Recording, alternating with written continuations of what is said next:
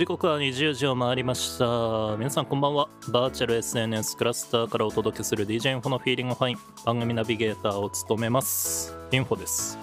この番組は毎週バーチャル SNS クラスター関連トピックそして僕の気になることや最近見た映画や作品リアルバーチャル双方で体感したライブやイベントの感想そこから感じたことを取り上げながらグッドフィーリングの浸透を目指すカルチャーラジオプログラムでございます。1月下旬入りましたね。2024年ももう間もなく1ヶ月過ぎ去ろうとしていますが皆さんいかがお過ごしでしょうか？年明けからまあ慌ただしく気持ちが休まらないそんな日々だななんて感じてるんですけれども。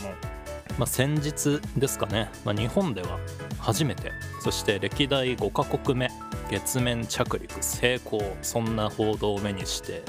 まあ、なんとなく久しぶりにと言ったらちょっと違うのかもしれないんですけれどもなんかこうそういった速報を目にしてなんかこうすごいなと素直に感じるそんな出来事がありましたが、まあ、今後もねこの報道だったりだとか、まあ、関連トピック気にして宇宙規模で多くのことに興味を持って日々楽しんでいけたらなと考えるそんなここ数日でございました。閉まったのかな？閉まってないのかな？どっちなんだい？ということで DJ インフォのフィーリングファイン今夜もどうぞ最後までよろしくお願いいたします。この番組はメタバースから音声コンテンツを発信バーチャルポッドキャストレーベルブックマーカーの制作でお送りいたします。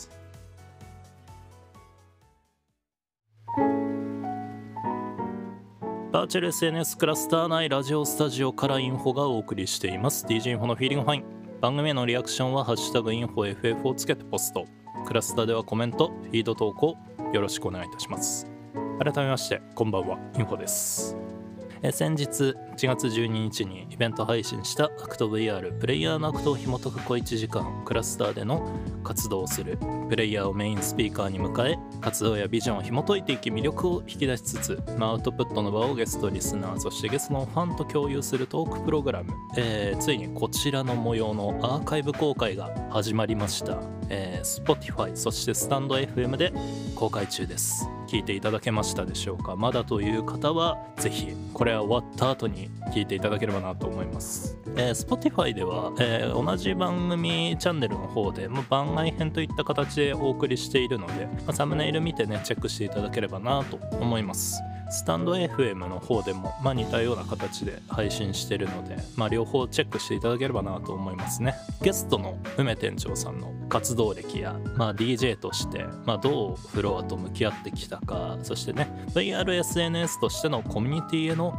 考え方などを中心に展開しているので、まあ、ご興味ある方は是非というか絶対聞いてね。全4回のうち、まあ、初回をねこの放送してる時にはもう配信済みなんですけれども、まあ、これからまたテーマを変えた話題で残り3回配信していくので毎週金曜の更新をどうぞお楽しみにしていただければなと思います、まあ、音楽のことはほとんど話していない、まあ、割と泥臭い人間模様を話しちゃうここだけの裏話ということで梅店長さんから、まあ、コメント預かってるんですけれども確かにどっちかっていうとこの音楽理論とかそういった話とかではなくて、まあ、こういった場所を使って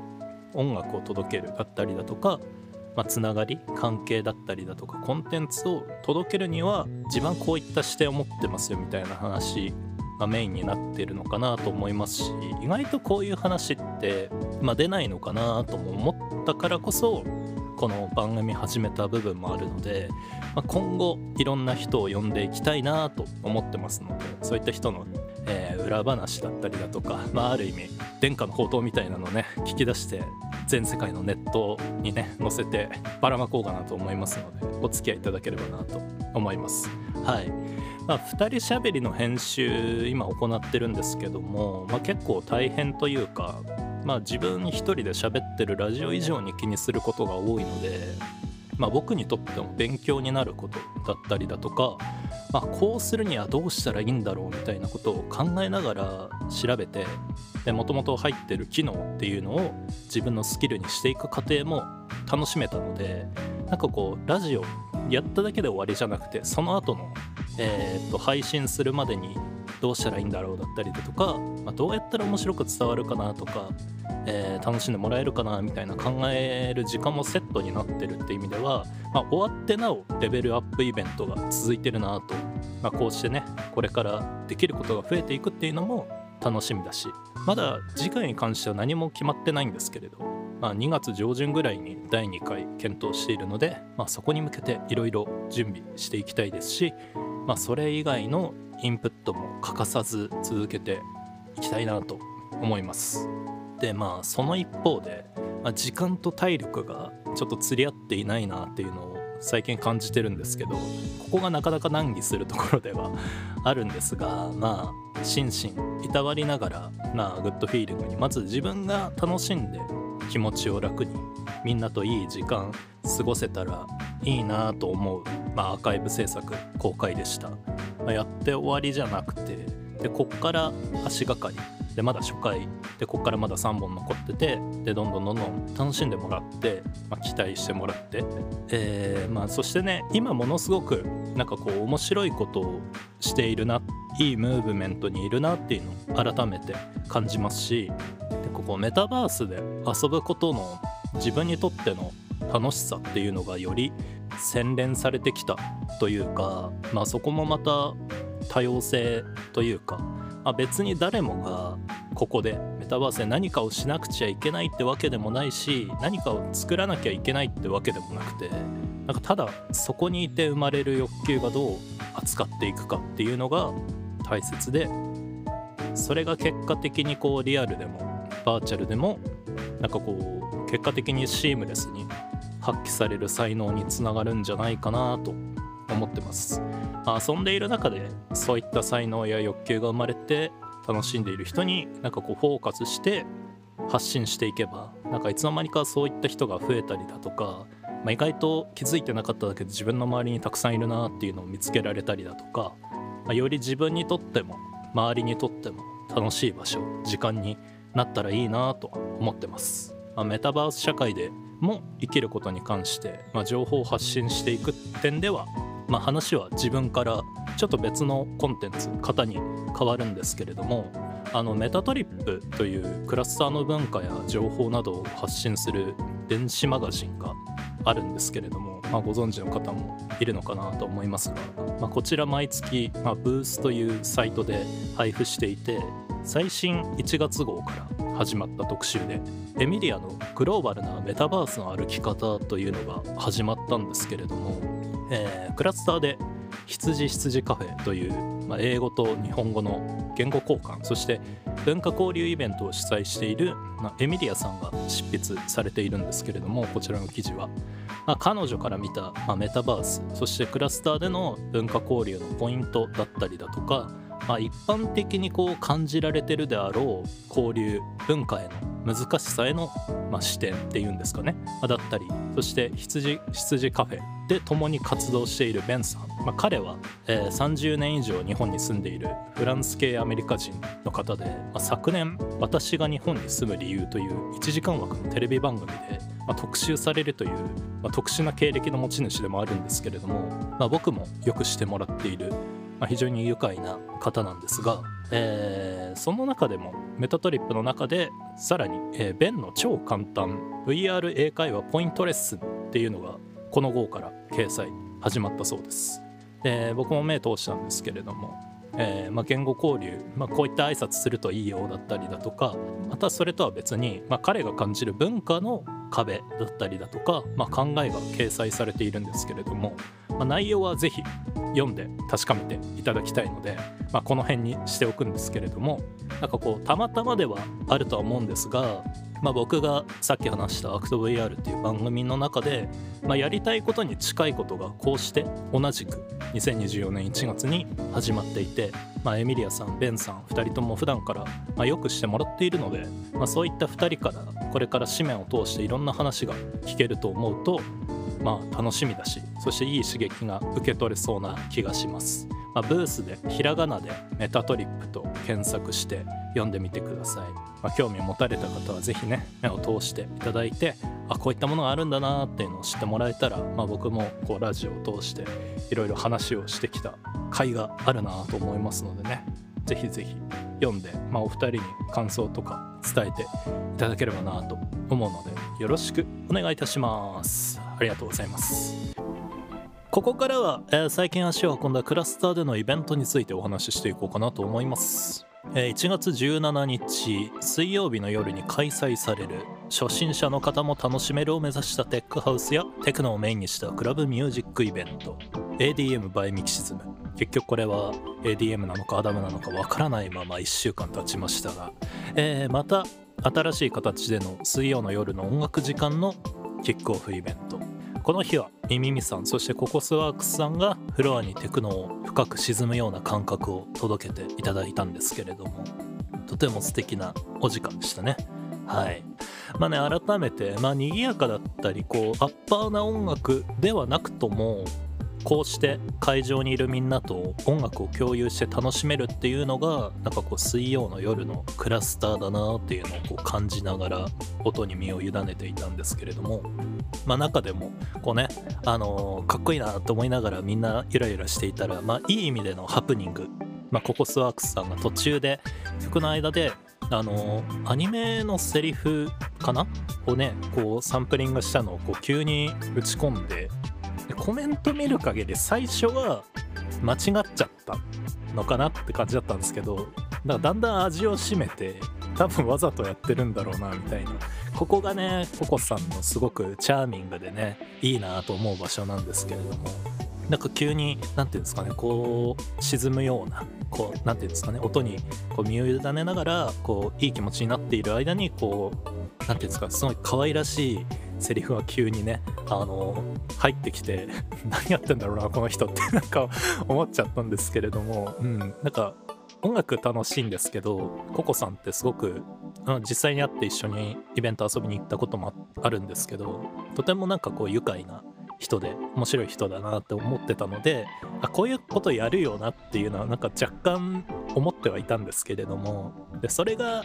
まあ、もしかしたら最初は不良の事故かもしれないんですが後々からみんな楽しんでココさん自体も楽しんでこうぶち込んでって新たなスタイルというか、まあ、今後ねみんなもしかしたらココさんにはこれを求めるんじゃないかとか思い始めてきて何て言うんですかねみんなが思わぬものを欲しがるっていうのはまあ以前からラジオでもちょっと触れてるかもしれないんですけれどハウスではまあ肘っていった名称でアイソレーターっていう技術をねね求められ始めるみたいなのとちょっと近い部分があるのかなと思っててでそれがまたねこう形は変えども水曜から生まれるっていうのはなんかすごく面白いなって感じました。はいまあ、これからねさまざ、まなジャンルが、えー、水曜の22時この時間にね響き渡っていくそうなのでますます目がそして耳が離せないイベントになりそうだなと思います1月18日、えー、サルサルナイト。この日は1周年記念のオールジャンルで繰り広げられて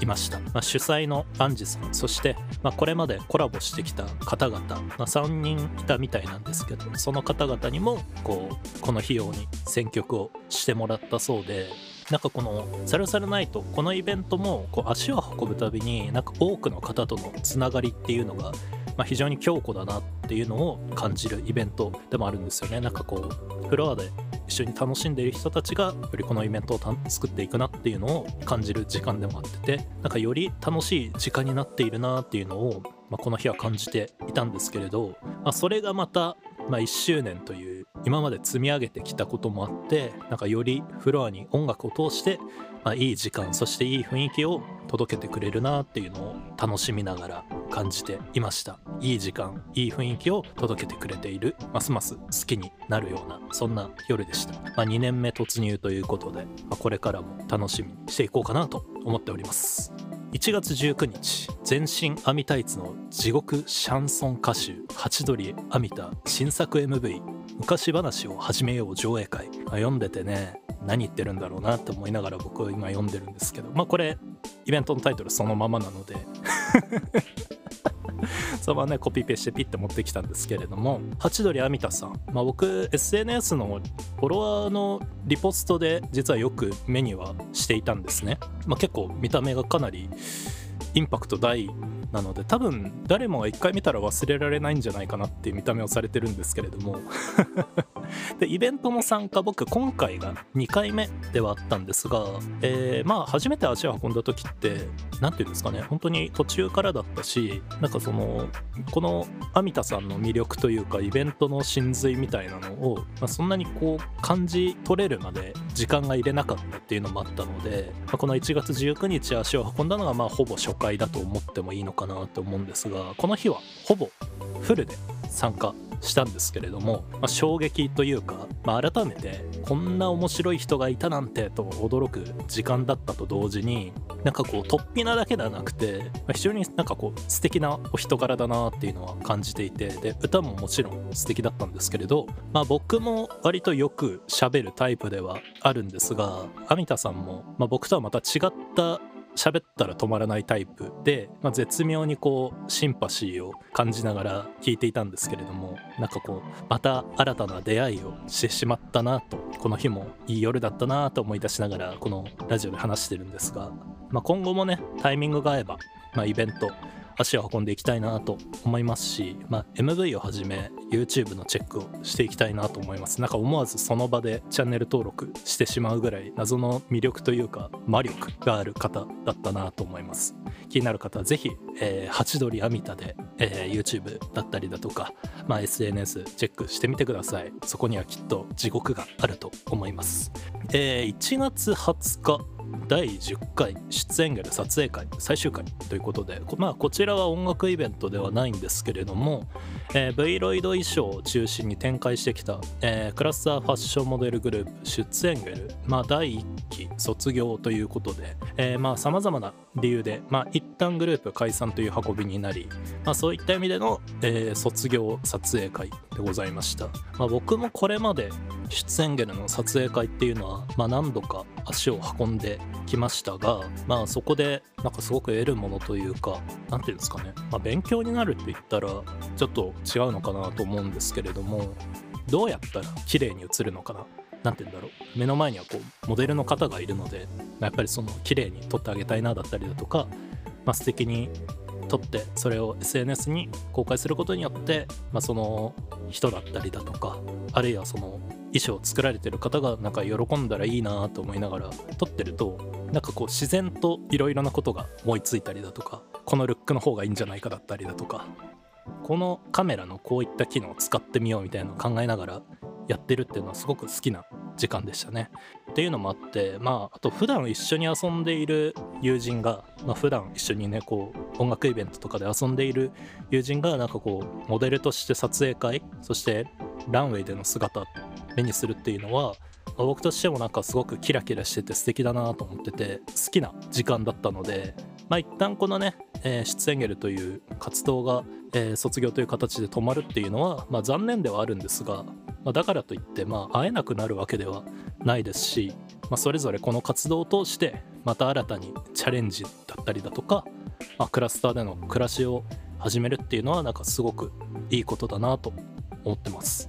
まあ、僕自身も、まあ、ちょっとさっきも話したと思うんですが、まあ、この撮影イベントで、まあ、どうしたら綺麗に映るかなだったりだとか、まあ、喜んでもらえるかなっていった意味ではすごくいい経験になったので、まあ、思い出深いなって感じながらこの日参加していました。でまあここから知った V ロイドの衣装のブランドとかもあったので、まあ、感謝しながらこの日は見送り、まあ、今後もね、まあ、新しい形にはなるとは思うんですが、まあ、それぞれの活動に注目していけたらなと思います。同日、えー、ゴアセッションボリューム9ゴアトランスやサイケデリックトランス等をメインにした DJ イベント。まあなんといってもこの日はえー、会場の演出がですね、まあ、非常に素晴らしいなっていうのを思い出してるんですけれど、まあ、ぜひねイベントのハッシュタグ等で、まあ、当日の写真見てほしいんですけれども何て言うんですかね本当に見入ってしまうというか本当にこの世界に溶け込んでしまうんじゃないかって思うような演出がたくさんございました、まあ、主催のワッキーさんの日々の工夫というか、まあ、研究の賜物をこう享受した時間だったなと当日の光景をねなんかこう思い出しながら今喋ってるんですけれども、まあ、ライブやイベント演出のアプローチって、まあ、パフォーマーそれぞれだと思うんですね。例えばこう綺麗なパーティクルでアイドルのようだったりだとかなんかこう映画のような演出だったりだとか感動的に見せたいだったりだとか、まあ、曲に合わせていろいろな思いがあるのかなと思うんですが、まあ、この日の演出コアセッションでの演出っていうのは、えー、まあ個人的な感覚なんですけれども VR というか、まあ、僕は当時当日か。僕は当日ヘッドマウントディスプレイかぶって実際に体を動かしながらこう視界にその演出を捉えながら遊んでいたんですけれども、まあ、それゆえより脳への印象っていうのがとても強くて、まあ、体験としてもとても強烈だったし、まあ、だからこそここでこそ味わえる感覚だなっていうのをなんかこう感激しながら目の前に広がる光景と音楽を楽しんでいました、まあ、きっとこの日足を運んでいた方っていうのはきっと似たような感覚というか同じようなね印象を持っていたんじゃないかなと思いますのでね。あのー、これからどうなっていくのかゴアセッション次回開催の際はまた一緒にね遊んでいきたいなと思いますしこれを聞いて気になったなという方はまたね一緒に遊んでいけたらなと思います。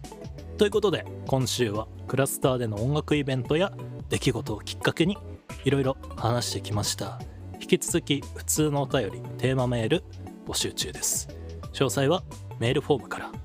次回はどんな気になること伝えたいことが飛び出していくのかどうぞお楽しみに。お送りしてきました。DJ インフォのフィーリングハイまもなくお別れのお時間でございます。えー、ここで番組からのお知らせです。Spotify、Spotify for Podcasters そしてスタンド FM にて DJ インフォのフィーリングファイアーカイブ公開中でございます。アーカイブ公開は水曜20時頃。ぜひチェックよろしくお願いいたします、えー、Spotify 版はオンエア楽曲入り版も同時に配信していますのでオンエア楽曲同様に、えー、曲を楽しみたい方はこちらもよろしくお願いいたします。Spotify、 stand.fm それぞれ番組のフォロー、そして気に入っていただけましたら、番組に対して高評価よろしくお願いいたします。そして Discord にてインフォメーションサーバーインフォスペース開設しましたお知らせやコンテンツを見やすくまとめていますのでお気軽にご参加ください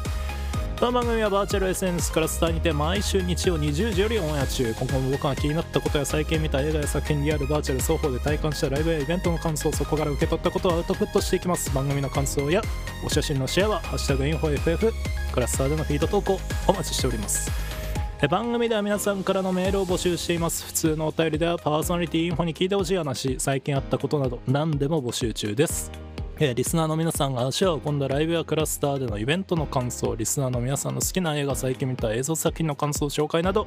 番組のご意見ご感想もございましたらこちらでお待ちしております。1月2月のテーマメールは2024年の目標をチャレンジしたいことをテーマに関連するエピソードを添えて送ってみてください。テーマ詳細はメールフォームからご確認ください。同じくクラスターにて星座を使って自分の才能を知るヒントをお届けするイベントインフォフォ趣味をお送りしています。開催日テーマに関しては SNS クラスター内そしてイベントページをチェック。お願いいたします。こちらもぜひご参加ください。バーチャル SNS からツアーからインフォがお送りしてきました。DJ インフォのフィーリングファイン。